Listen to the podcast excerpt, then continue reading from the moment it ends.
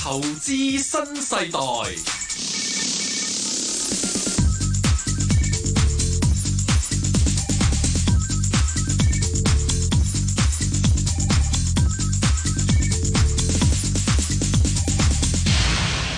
大家好，歡迎大家收聽投資新世代。教授早晨，你好早晨，係啊，咁啊睇翻喺啱啱結束嘅啊貿易談判，中美雙方咧就同意一項非常具實質性嘅第一階段協議啊。係誒、就未來誒、避免咗拖遲咗咧，本來下個禮拜實施嘅誒、加稅嗰個關稅嘅措施啦。咁而且呢，就啊，川普就話誒、對於今次中美貿易戰出現突破表示歡迎，亦都話兩國已經達成包含啊內涵。智慧誒、知識產權啦、金融服務同埋匯率等等嘅初步協議。係不過教授好多時咧，我成日都覺得市場就有春江鴨嘅。我哋睇翻禮拜五咧，港股咧就升咗成六百點，收二六三零八咧，都係一個 V 型嘅。成個禮拜嚟講，成個 V 型嘅。誒、呃你點睇呢一個消息同埋對嚟緊個股市嘅表現啊？咁你從股市嘅反應係好過預期啊，係嘛？咁嗯、個消息就比都係樂觀嘅，暫時。咁、但係問題就係最主要因為個關稅可以延遲咗啦，嗯咁啊、令到市場嘅擔憂少咗咯。咁所以你睇到一樣嘢就話咧，其實股票市場都好叻嘅以前。係啊聞到啲嘢，啊聞到啲嘢，聞到啲錢啊！所以咧睇到夜期咧就急升啦嗯吓，咁啊、美國最後都升咗成三百幾點咯。咁其實咁啊星期一翻嚟高開啦，咁啊大家要處理下究竟。誒、應該係繼續買上啦，定係高位誒掠掠掠個税啦？嗯，誒、美股我哋見到咧，禮拜五都係即係做好啦。雖然一度道指升過五百幾點，嗯收市就個誒、因為始終週末前咧都有啲啊獲利回吐啦吓，咁啊，除咗話係見到誒呃嗰、個貿易談判嘅利好消息之外咧，誒、風險嘅胃口都好似好翻啲，因為我哋見到十年期嘅債息咧係升翻嘅。係啊，係啊，好明顯係好過誒、一個個零禮拜之前咯。嗯個零禮拜之前曾經跌到一點五嘅水平挨近嘅，嗯而家衝翻上嚟就證明係市場上嗰個緊張嘅感覺咧係少咗啦。咁、嗯但係問題就係呢個階段性嗰個所講協議咧，就講真啦，咁你誒、一個所講嘅感恩節又嚟緊。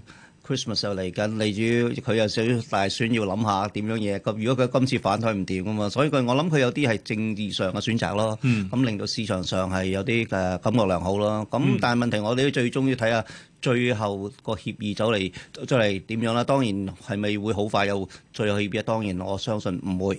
嗯因為而家佢會最後個協議，因為要誒、呃、講一啲所講嘅係誒，佢、哋比較大爭議性嘅嘢，譬係如係補貼啊，同埋一啲所講嘅知識產權嘅個東西啊嘛，嗯嗰度幾難搞下嘅。 係。咁啊，除咗誒呢個頭先我哋講誒嚟自貿易談判嘅利好消息之外咧，經濟數據上禮拜五咧，美國出咗誒十月份嘅密歇根大學消費情緒指數咧，咁就係好過市場嘅預期嘅誒、呃出嚟咧就九啊六點啊，預期咧就九啊二點，都應該係利好美股嘅。嗱，好多時我哋誒講呢個美國嘅消費情緒指數咧，都誒用佢嚟作為一個未來經濟誒走向嗰個嘅預示嘅指標。究竟呢個誒指標有幾準確咧？不如我哋今個禮拜嘅投資教室同大家講講消費信心對經濟嘅啟示啊！好啊。投資教室，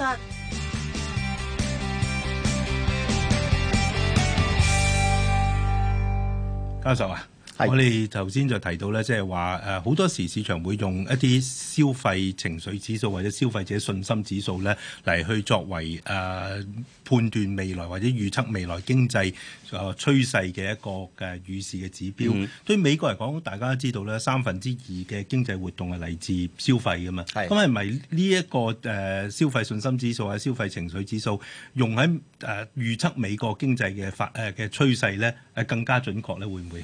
誒、如果喺文獻上咧係準確嘅，嗯因為我都做過研究。咁咧就誒、但係就唔係百發百中咯。咁、但係佢有一個所講嘅預測嘅誒、所講嘅入邊嘅含義入邊，令到你有少少預示到咧，就係、將來究竟經濟係轉強啊定走弱嘅。嗱，其實咩叫消費信心咧？就等於你係咪 feel good 定係 feel bad 咧？ 嗱，即係你個即係呃信願唔願心意去使錢？嗯冇錯啦，你意欲咯。咁如果你感覺係良好嘅，覺得係未來短時間內經濟會都係樂觀嘅，咁你當然會使錢多啲啦，因為你都唔驚你份工冇咗啊嘛嗯嚇、或者你可以揾到錢啦。但係預示未來係大風大雨嘅，咁點啊？嗯冇似而家咁咯，咁啊可能個消費市道就差啦，係咪啊？就算好似唔係好關你事嘅，你都唔係有啲所講嘅旅遊嘅相關行業嘅，但係做其他嘢，但係你都覺得大個大整體嘅大市咧，都係一個相對悲觀咯。咁嗯你睇到啲數字上出嚟咧，就消費信心差嘅。嗱，不如我哋睇下美國個數字嘅走勢啊，好啊個消費信心啊嚇。嗯嗱，第一圖咧就係睇到一樣嘢咧，就話咧，呢個就係密切根大學同路透社合作㗎啦，嗯因為密切根大學俾一俾一啲股份 路透社，嗯咁佢合作咗啦，咁啊呢個叫做消費信心指數，有嗯時候叫做情緒指數啦，咁咧係喺大約係有做咗七十年嘅啦。嗯，係啊，哇咁咧你睇到係由一九四九年開始做嘅，做到而家啦。咁而家問題咧就話，呢條線咧就係代表個消費信心個走勢啦。嗯咁啊，消費信心走勢咧，其實咧我哋睇到一樣嘢就話有升有跌嘅喎。係嗱，咁咧有時係升得好快，有時插得好急啦嚇。其實呢個同嗰個經濟入邊啲市民對嗰個經濟嗰個前景係有關嘅感覺嚟嘅，呢個係可唔可以話佢就係一個寒暑表咧？誒呃都可以咁消話。費嘅寒暑表。冇錯啦，嗯冇錯啦。咁你睇個誒，當佢經濟擴張嘅時候咧，通常佢會喺個高水平，嗯或者喺低位嗰陣時候再急升嘅時候，通常都係一個所講係有經濟轉好嘅狀態。嗯但係有時急插嘅喎，睇到啦，好多時候啦跌得好急嘅咧，通常都係好吻合翻個經濟周期嘅變化嘅。咁、嗯即係通常可能係個經濟放緩啊，甚至係一個經濟衰退啦。嗱、我解釋下呢啲咁嘅所講嘅指數點樣做啦。其實都係通常咧就係一個民意調查。係就問下啲美國市民，究竟你對個經濟嘅評價？嗯通常咧，呢個指數咧就分兩部分嘅問嘅。第一部分咧就問現況經濟究竟現在好與唔好，通常問下你，你會唔會買啲係大型嘅電器啊，嗯比較耐用耐用品品啊啊，係啦嗯。另外就話你嘅財政狀況好唔好啊？相對誒一年之前嗯啊，咁啊咁啊現況啦嚇，咁啊預期啦。未來一年你個誒、呃、會使多啲少錢啦，定、或者你個財政狀況好唔好啊？或者中期啲嘅，你覺得整體嘅經濟會好唔好？咁、由呢兩個部分咧，就製成呢個指數啦。嗯嗱，因為佢包含咗對現在嘅評價，同埋對將來一至五年嗰個感覺咧，咁你就知道就話，如果我係感覺係比較強係好嘅咧，通常你唔係咁驚去使錢。嗯但係如果你知道將來可能個經濟會轉差咧，當然會影響你信心啦。嗯你信心咪壓制咗你個意欲啦，咁意欲咪使錢少咗啦。嗯咁啦，我哋試下睇下第二個圖啦。嗱。